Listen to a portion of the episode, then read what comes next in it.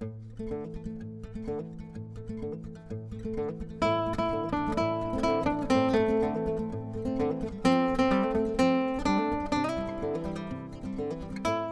thân mến, người ta nói đàn ông sinh ra là để gánh vác, để chở che cho những người phụ nữ của đời họ.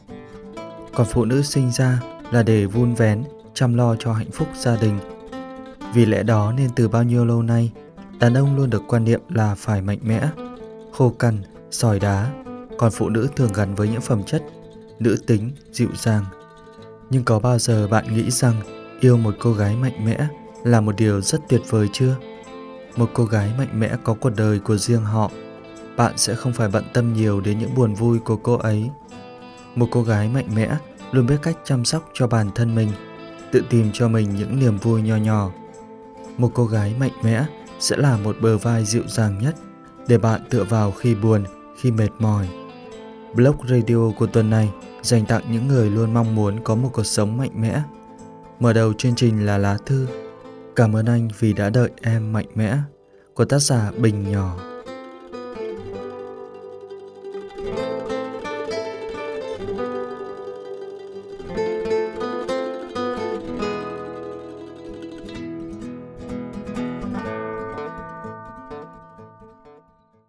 Một ngày giữa mùa đông, em thức dậy ngồi đợi mặt trời đến. Cái lạnh cứ len lỏi vào mọi khoảng trống trong người, rồi trong lòng. Bước qua một mùa đông chẳng dễ dàng gì, nhất là khi em lại làm điều đó một mình. Em thấy mình giống như để lại từng dấu chân trên nền tuyết trắng xóa, ngày một đậm, ngày một sâu và ngày một xa anh hơn. Em trách mùa đông nhiều và không có ý định dừng lại. Em thấy đông cứ mênh mông, rộng lớn, và bỏ mặc em cô đơn lọt thỏm trong đông này. Không vỗ về, không an ủi, giống như cách mà anh đã làm với em. Đông có mùi lòng, anh có xót thương. Đông cứ làm khổ người ta mãi thôi. Đông cứ xô hai kẻ xa lạ về phía nhau, gần thật gần. Đông đã làm vậy với em và anh. Hai kẻ xa lạ đã va chạm vào cuộc đời nhau trong một mùa đông không muộn phiền. Đông nói rằng gió lùa thế này, sao không ngồi sát lại với nhau? Đông nói rằng rét buốt thế này, sao không nhìn vào mắt nhau góp nhặt hơi ấm? Đông nói rằng mùa làm người ta cô đơn lắm, sao không chạm khẽ vào tim nhau, nắm lấy bàn tay nhau thật chặt? Đông kể rằng những kẻ độc hành thường chối bỏ Đông, sao họ không hiểu Đông theo một cách khác? Ví như đừng đổ lỗi cho Đông khi chính họ làm nhau đau, ví như chỉ hướng về Đông bằng sự cô độc, ví như nhiều điều lắm. Chỉ cần nhìn khác đi, đứng ở hướng khác đi mà quan sát, rồi sẽ thấy Đông còn giúp họ gần nhau hơn, yêu thương nhiều hơn và nhớ nhung sâu hơn. Vậy mà sau tất cả, họ vẫn trách Đông, nhưng không một lần thử nhìn xuyên mùa để thấy rằng kẻ cô độc sau cùng vẫn chỉ là Đông này. Em đã dừng lại, thôi trách cứ Đông và thôi trách cứ anh khi mùa đông đã thì thầm vào tai em những điều đó lúc đợi mặt trời đến. Đứng ở vị trí của mình nhìn về phía anh, tệ thật khi em thấy mình cứ loay hoay, lúng túng. Phải làm sao bước đi qua mùa đông này một mình mà không có anh ở bên cạnh? Câu hỏi đó cứ như được replay trong đầu em một cách vô thức. Nỗi nhớ làm em yếu đi. Và rồi em đã rụt rè hỏi anh rằng đợi em mạnh mẽ được không? Có rất nhiều điều mà em cần phải mạnh mẽ, đi đến đâu cũng được, ngay cả đến nơi tận cùng trái đất, miễn là đi cùng nhau. Hóa ra, đi ngược lại hành trình cũng được, miễn là mạnh mẽ hơn và tin vào chính mình. Câu trả lời của anh được gửi đến: anh sẽ đợi. Dù biết rằng tình cảm dành cho nhau vẫn còn, nhưng con đường phía trước đã không thể chung lối. Vậy mà anh vẫn đồng ý đợi em mạnh mẽ hơn. Em thấy mình giống như một đứa trẻ, cảm thấy sợ hãi khi phải một mình đi trong con ngõ nhỏ tràn ngập bóng tối. Đứa trẻ nào trước khi bước chân vào con ngõ đó đều sẽ mặc cả với người thân thiết bên cạnh mình, lúc đó kiểu như hãy đợi, đừng đi vội trước khi nó đặt chân đến được vùng mà nó cho là an toàn. Cảm giác yên tâm khi luôn có người đứng đó đợi mình bước vào bóng tối. Nếu có điều gì đó xảy ra, sẽ luôn có người đó bên cạnh mình. Mặt trời thả những tia nắng lọt qua khe cửa, ghim chặt trong phòng, nằm lại trên mặt, hong khô những giọt nước trong veo mắc kẹt nơi khóe mắt. cậu ấy yêu em nhiều. Đông nói vậy, ngay trong khoảnh khắc giọt nước hòa mình vào tấm ga giường. Em biết. Cậu ấy chắc chắn sẽ đợi em dũng cảm tiến về phía trước. Đông thì thầm qua cơn gió. Em biết chứ. Đừng để cậu ấy đứng đợi em quá lâu. Trời khá rét. Cậu ấy còn phải trở về nhà một mình. Đông lượn vòng qua những tia nắng và nói nhỏ. Cùng nhau đi qua nhiều chuyến hành trình. Tưởng chừng đã đặt chân đến nơi tận cùng của trái đất, nhưng rồi cuối cùng ai đó đều sẽ trở về nhà. Cảm ơn anh vì đã đứng đó một mình, đợi em đi qua bóng tối để trở về nhà, đặt chân đến vùng an toàn trước trong mùa đông giá rét này. Đã đến lúc anh cũng nên di chuyển đến một vùng an toàn của mình. Anh biết đấy, khi một đứa trẻ dũng cảm và mạnh mẽ đi qua con ngõ đầy bóng tối để đặt chân đến cánh cổng màu xanh lá, nó sẽ luôn đứng lại, hướng về phía đầu ngõ xa xa. Có người đang đứng đợi mà hét thật to rằng nó đã đến nơi rồi, mau về nhà đi. Em chỉ muốn nói đủ để anh nghe rằng em đã đến nơi, giờ đến lượt anh rồi. Mau về nhà thôi, bởi không đâu ấm cúng bằng nhà mình trong mùa đông hanh hao và lạnh lẽo. Và cuối cùng là lời cảm ơn anh vì đã đợi em mạnh mẽ, vì đã yêu thương em nhiều như thế. Bạn vừa lắng nghe bài viết Cảm ơn anh vì đã đợi em mạnh mẽ được gửi đến từ bạn đọc Bình Nhỏ. Bạn thân mến, bất cứ cô gái nào dù mạnh mẽ đến đâu cũng muốn có một người đàn ông bên cạnh để an ủi, sẻ chia những nốt trầm buồn của cuộc sống. Tiếp theo chương trình, mời bạn đến với một truyện ngắn rất thú vị được gửi đến từ tác giả Ivy Nguyễn. Truyện ngắn có tên Em mạnh mẽ thế, cho tôi dựa vào có được không?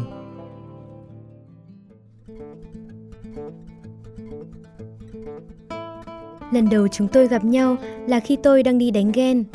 Nạn nhân là một đứa con gái xinh xắn, dịu dàng, đáng yêu. Nói chung là hội tụ đủ những thứ mà một thằng con trai sẽ thích. Một người như thế lại đi để mắt đến anh bạn trai đấu đất của tôi. Tôi tới nhà ăn, định cho cô ta một trận, lại bị người yêu bắt gặp.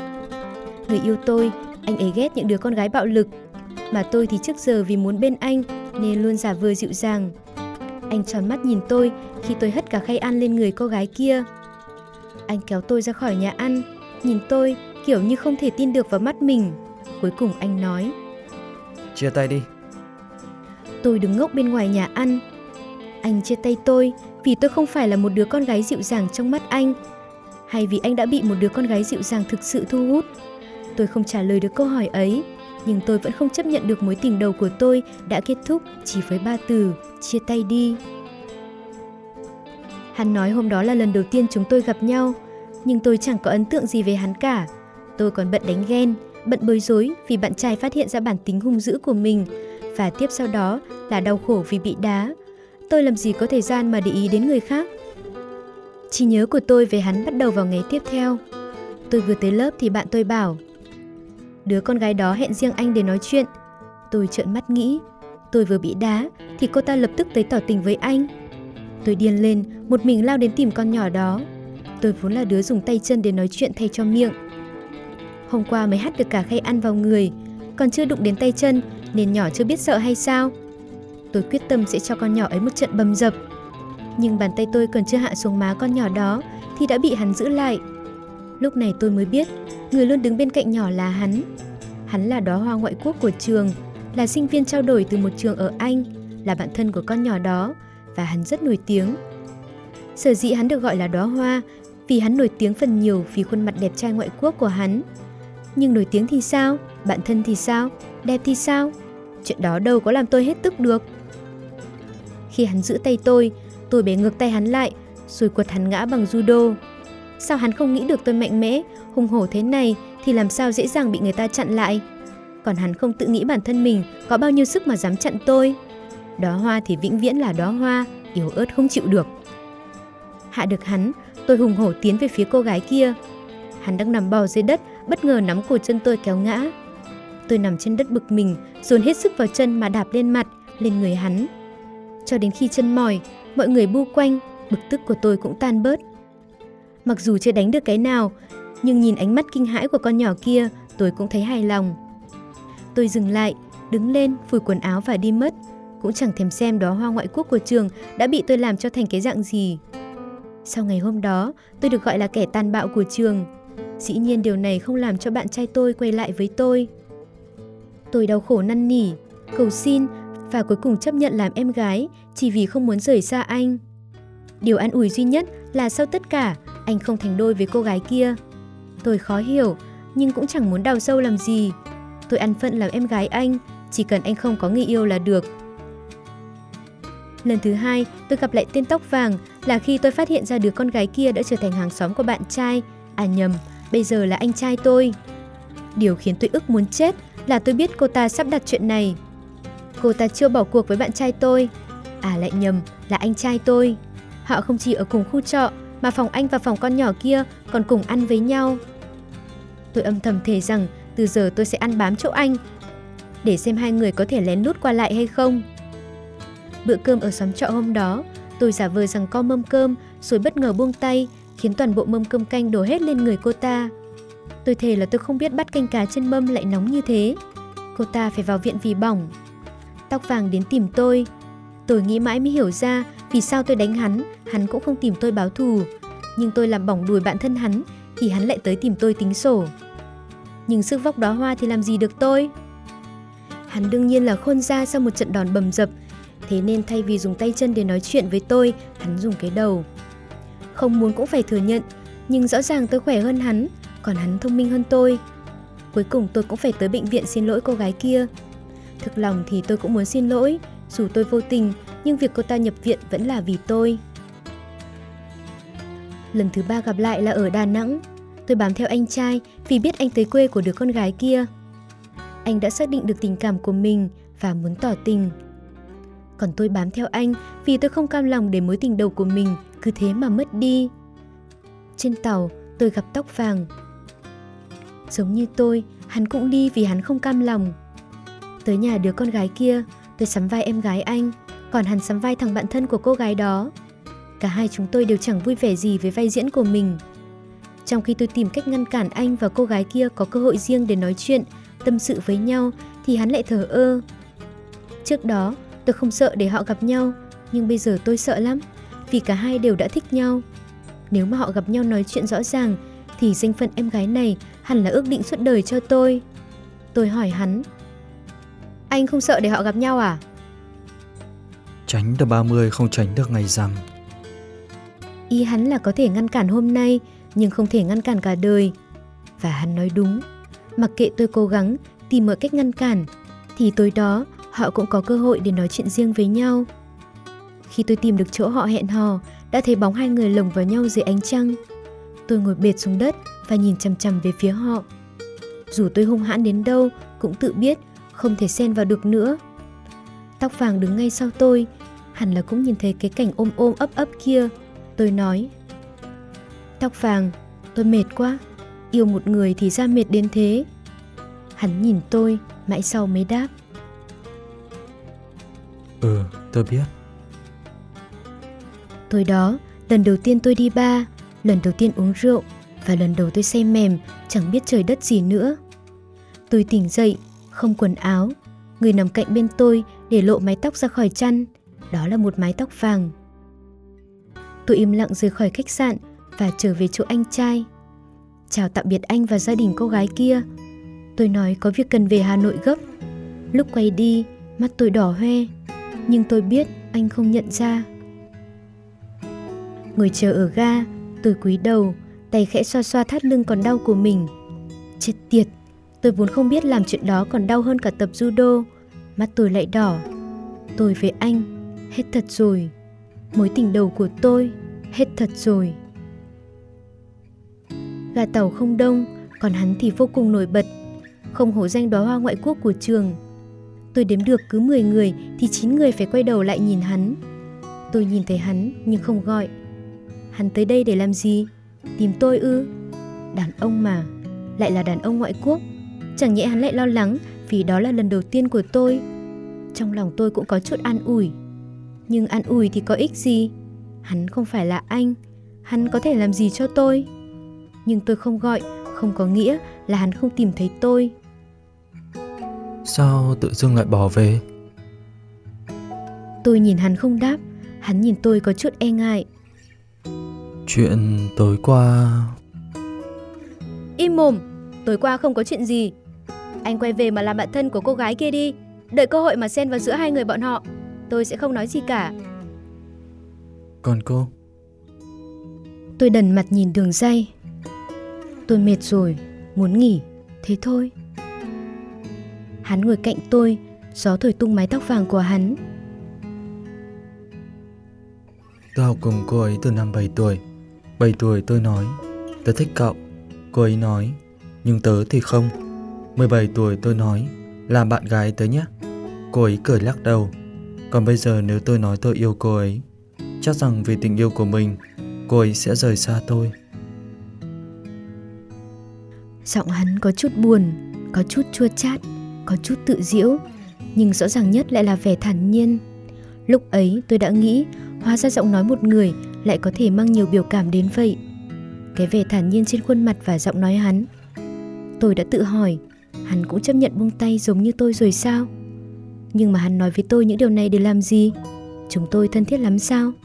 Tôi cũng là người thất tình và đang buồn bực đây. Sao tôi phải nghe hắn lải nhải? Tôi hơi cao giọng. Thế thì sao? Hắn nhìn tôi, cười khổ. Giống cô, tôi cũng mệt rồi. Sống mũi tôi cay cay. Hiểu cảm giác của tôi nhất, chỉ có mình hắn. Chúng tôi đều mệt mỏi khi phải đóng vai kẻ thứ ba, dù cả hai chúng tôi đều không phải là người đến sau. Tôi có nên cảm ơn hắn vì hắn cho tôi cảm giác tôi không cô đơn không nhỉ? Nhưng ngồi bên cạnh hắn một hồi lâu, tôi cũng chẳng biết nói gì. Hắn cũng giữ im lặng. Ngẫm lại thì cũng cần gì phải nói. Tôi là tình địch bạn thân hắn, còn hắn là tình địch của anh trai tôi. Mối liên hệ duy nhất của tôi và hắn là vì anh trai tôi và bạn thân hắn yêu nhau. Nhưng bây giờ tôi quyết định rời xa anh trai tôi. Thế thì tôi làm gì còn chút quan hệ nào với hắn? Một câu chào bye bye tôi cũng chẳng nói, tay cầm túi du lịch, cứ thế đứng dậy khi tiếng loa tàu vang lên. Hắn đột nhiên kéo nhẹ một tí vạt áo tôi. Kẻ tàn bạo, em nghĩ gì về tôi? Lần đầu tiên hắn bắt chước mấy người trong trường gọi tôi là kẻ tàn bạo. Tôi thấy buồn cười. Hắn là tên đáng ghét, luôn ngăn cản mỗi lần tôi muốn xông vào đập đứa con gái đang nhăm nhe cướp bạn trai tôi. Ngoài việc đó thì còn gì nữa nhỉ? Tôi nghĩ rồi đáp lại hắn bằng giọng chế giễu. À, đóa hoa ngoại quốc, anh là một tên đẹp mã với một đống ong bướm xung quanh, một tên đểu trong lốt thằng bạn thân.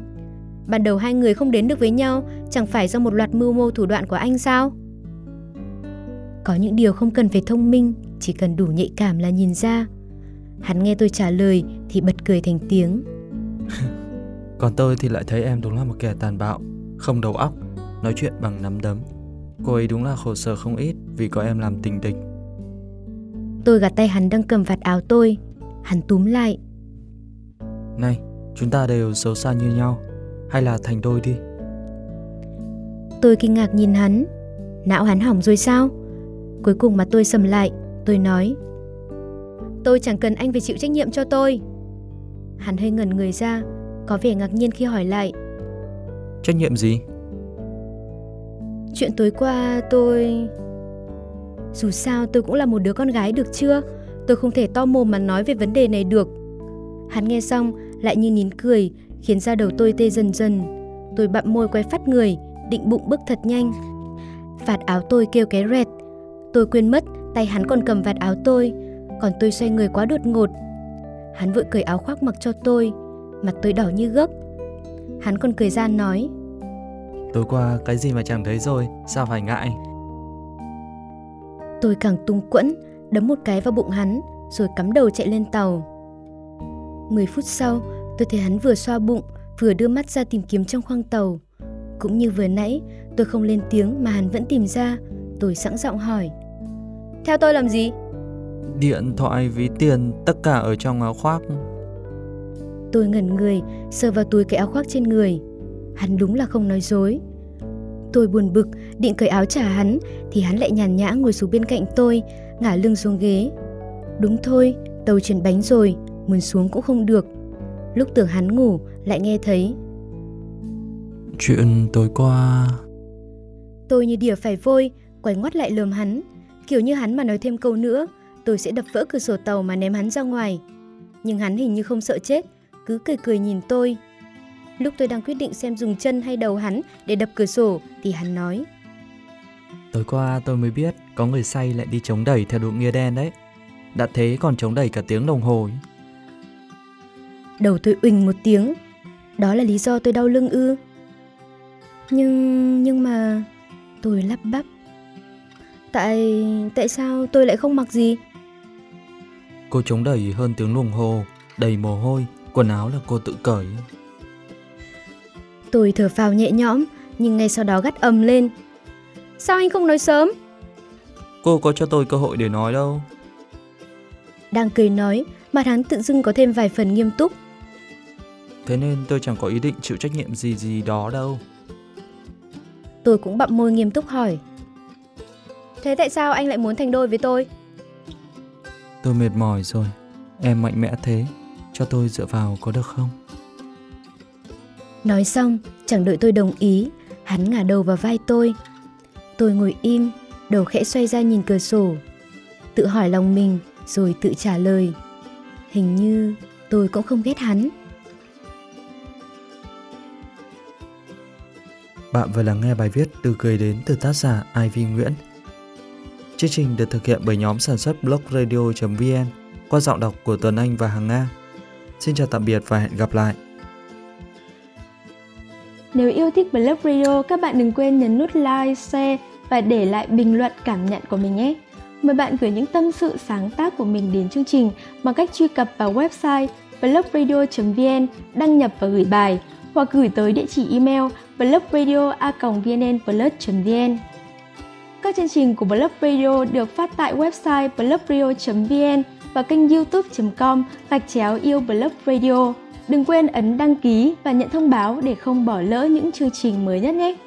Ngoài ra, các bạn cũng có thể tương tác với nhóm sản xuất bằng cách truy cập vào fanpage facebook.com/yêu blog radio hoặc facebook.com/yêu blog Việt. Blog Radio, phát thanh xúc cảm của bạn.